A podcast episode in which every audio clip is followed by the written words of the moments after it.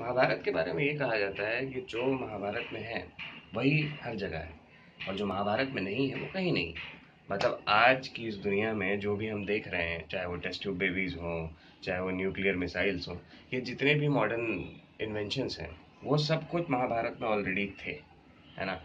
तो अब उस महाभारत को, उस एपिक को क्यों हम लोग हाथ जोड़ के मतलब भगवान का ग्रंथ है, पुराण है, ये वो करके उसको साइड रख देते हैं? और कभी कभी टीवी में कुछ उसके वर्जन्स बनते हैं तो उसे देखते हैं और फिर जय भगवान बोल के आगे बढ़ जाते हैं। जबकि हमें उस महाभारत को डिकोड करने की कोशिश करना चाहिए।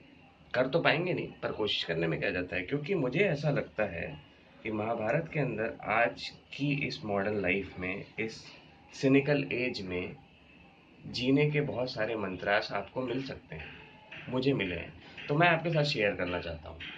तो आज अपन बात करेंगे महाभारत के तेरहवें दिन के बारे में। महाभारत का जो थर्टीन डे था, युद्ध का, वो बहुत ही एक डार्क दिन था, क्योंकि उस दिन एक बहुत बड़ा युद्ध हमारा था। इस योद्धा का नाम है अभिमन्यु। अभिमन्यु को मारा गया चक्रव्यूह के अंदर। और उसमें सबसे बड़ा हाथ था जयद्रथ का। आपको पता होगा मतलब अगर नहीं पता है तो मैं बताता हूँ, कि जयद्रथ जो था, वो बड़ा ही एक कमीना किस्म का आदमी था। मतलब ऐसा कह सकते हैं। क्योंकि जयद्रथ के पास एक ऐसी पावर थी। जयद्रथ ने भगवान शिव से तपस्या करके एक वरदान मांगा था कि युद्ध के एक दिन मैं पाँचों पांडवों पे भारी पड़ूँगा।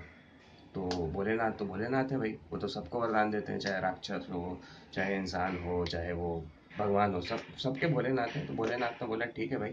पर एक बात है कि तुम चार पांडवों पे भारी पड़ सकते हो, पर अर्जुन का I can not take the risk है ना? अर्जुन का तुमको खुद डील करना पड़ेगा, मैं कुछ नहीं कर सकता। तो अब प्लान ये बना कि अर्जुन को इन लोगों ने किसी तरह से युद्ध के मैदान से दूर रखा। अर्जुन सुशर्मा से लड़ रहा था और कृष्ण उसके सारथी थे। तो कृष्ण और अर्जुन को वो पूरी तरह से युद्ध के मैदान से बाहर रखने की इनकी योजना थी, जिसमें वो सफल हुए। और बाकी के जो चार पांडव थे, उनको जयद्रथ ने अपनी पावर से रोक लिया। और वो बेचारे वहाँ पे बेसहारा खड़े रहे और उनकी आँखों के सामने अभिमन्यु चक्रव्यूह के अंदर मारा गया। अर्जुन वापस आया और अर्जुन ही वॉज़ सॉफ्ट उसको लगा, यार, ये मतलब क्या लगा होगा उसको? उसका लड़का, उसका बच्चा, उसकी आँखों के सामने उसका शव पड़ा हुआ है, उसकी लाश पड़ी हुई है। तो अर्जुन ने गुस्से में एक प्रतिज्ञा ली कि कल मतलब चौदहवें दिन युद्ध के, सूर्यास्त से सूर्यास्त से पहले मतलब before the sunset I will kill Jayadratha और एल्स मैं खुद अपनी जान दे दूँगा। मैं खुद अग्नि में प्रवेश कर जाऊँगा, यानी खुद जल जाऊँगा मैं। तो सब लोग जो कौरव थे, वो बड़े खुश हो गए कि भाई चलो, कल फिर षड्यंत्र रचाएँगे। शकुनी मामा जो थे, उन्होंने फिर कुछ सोचा कि चलो, अब कल तो अर्जुन का मरना निश्चित है। ये लोग भूल गए थे कि उनके साथ वासुदेव थे श्री कृष्ण थे। तो हुआ ये कि नेक्स्ट डे इन लोगों ने जयद्रथ को छुपा दिया। जयद्रथ को एक गुप्त जगह में छुपा दिया। युद्ध के मैदान में उसे बहुत दूर ले जाके छुपा दिया कहीं पे। ऐसा कुछ था। और अर्जुन पूरे समय खोजता रहा, जयद्रथ को खोजता रहा। सब टेंशन में टेंशन बिल्ड हो रहा है टेंशन बिल्ड हो रहा है। जयद्रथ नहीं मिल रहा है। अर्जुन खोज रहा है उसको, पागलों की तरह। वो कृष्ण से बार बार पूछ रहा है कि, प्रभु, कैसे, कहाँ गया ये जयद्रथ? तो कृष्ण बोल रहे हैं, खोजो, खोजते रहो। So he was continuously seeking for Jayadratha and eventually सूर्य अस्त हो गया जैसे ही सूर्य अस्त हुआ गौरव खुश हो गए।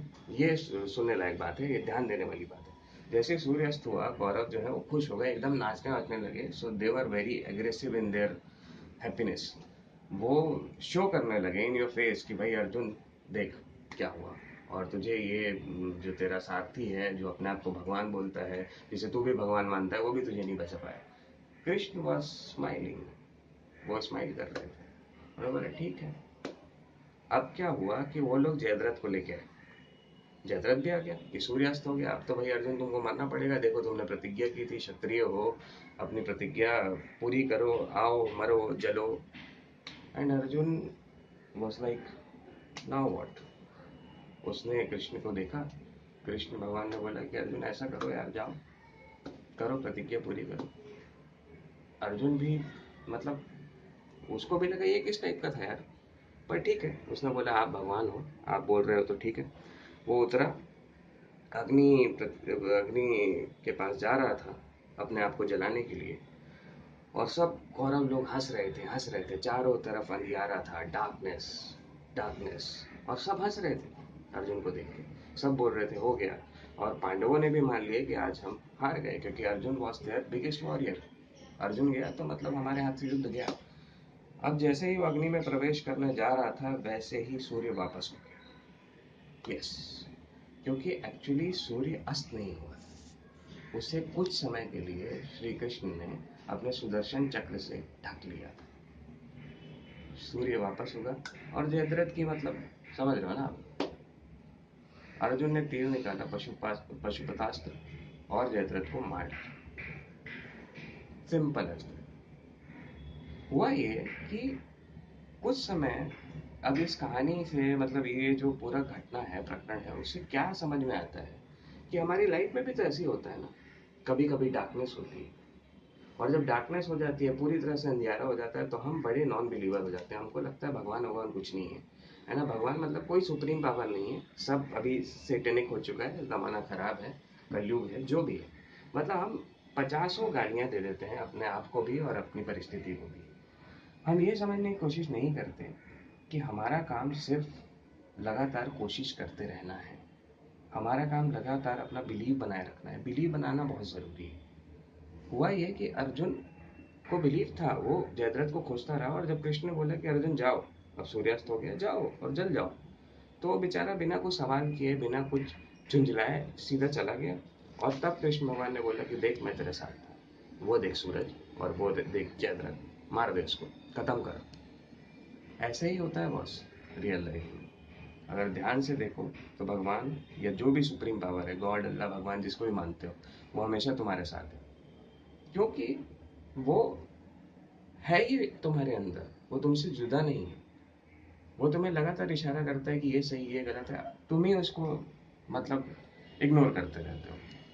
तो मुद्दे की बात यह है कि बिलीव करना आदमी को कभी नहीं छोड़ना चाहिए और कभी जब डार्कनेस हो लाइफ में, तब उस समय अपने कैरेक्टर को और स्ट्रांग बनाओ, उस समय अर्जुन की तरह लड़ते रहो लड़ते रहो। और लगातार अपने अंतर मन से, जैसे अर्जुन पूछ रहा था ना कृष्ण से, वैसे ही पूछते रहो अपने अंतर मन से, क्योंकि वो तुम्हारे अंदर है, वो बाहर बाहर नहीं है, मंदिर मस्जिद कहीं नहीं है, वो तुम्हारे अंदर है। उससे पूछते रहो कि क्या चक्कर है, क्या चल रहा है and he will reply to you I am pretty much sure about it और दूसरी सीख मिलती है जयद्रथ जैसे लोगों के, लोगों को, कौरव जैसे लोगों को, वैसे लोग बहुत सारे हैं हमारे इर्द कि भैया, किसी का बुरा टाइम चल रहा है, किसी की लाइफ में डार्कनेस आ गया है तो उस पर हंसो मत, है ना? क्योंकि लोग आजकल ना किसी का बुरा वक्त चलता है तो तुरंत उसके ऊपर कमेंट करने लगते हैं। तो उस पर हंसो मत, वरना तुम्हारा भी सिर कट जाएगा। तो ये आज का जो बात हमने की है, आज की जो बात हमने की है मुझे उम्मीद है कि आप भी थोड़ा सा कुछ समझ पाए होंगे इस बात से, है ना? मुझे तो बड़ा मज़ा आया आपके साथ ये शेयर करने के लिए। अब अगले ब्लॉग में मैं बात करूँगा एक और किस्से के बारे में महाभारत के या शायद किसी और कैरेक्टर के बारे में महाभारत के, उसको डिकोड करने की कोशिश करेंगे। तो आपकी इस पूरे ब्लॉग के बारे में, जो आज हमने बात की उसके बारे में क्या राय है, उसे कमेंट कीजिए, बताइए मुझे कैसा लगा। और जीवन में रस का आना बहुत ज़रूरी है। क्योंकि जीवन में रस ना रहे तो जीवन निरस हो जाता है। तो खैर, आपकी ज़िंदगी में मैं ले आऊँगा रस, और आप भी अपनी तरफ़ से कोशिश कीजिए, और फिर मिलते हैं। जल्दी मिलते हैं, मेरे ख्याल से कल ही मिलते हैं। चलिए, तब तक के लिए टेक केयर है ना? Keep loving and keep loving.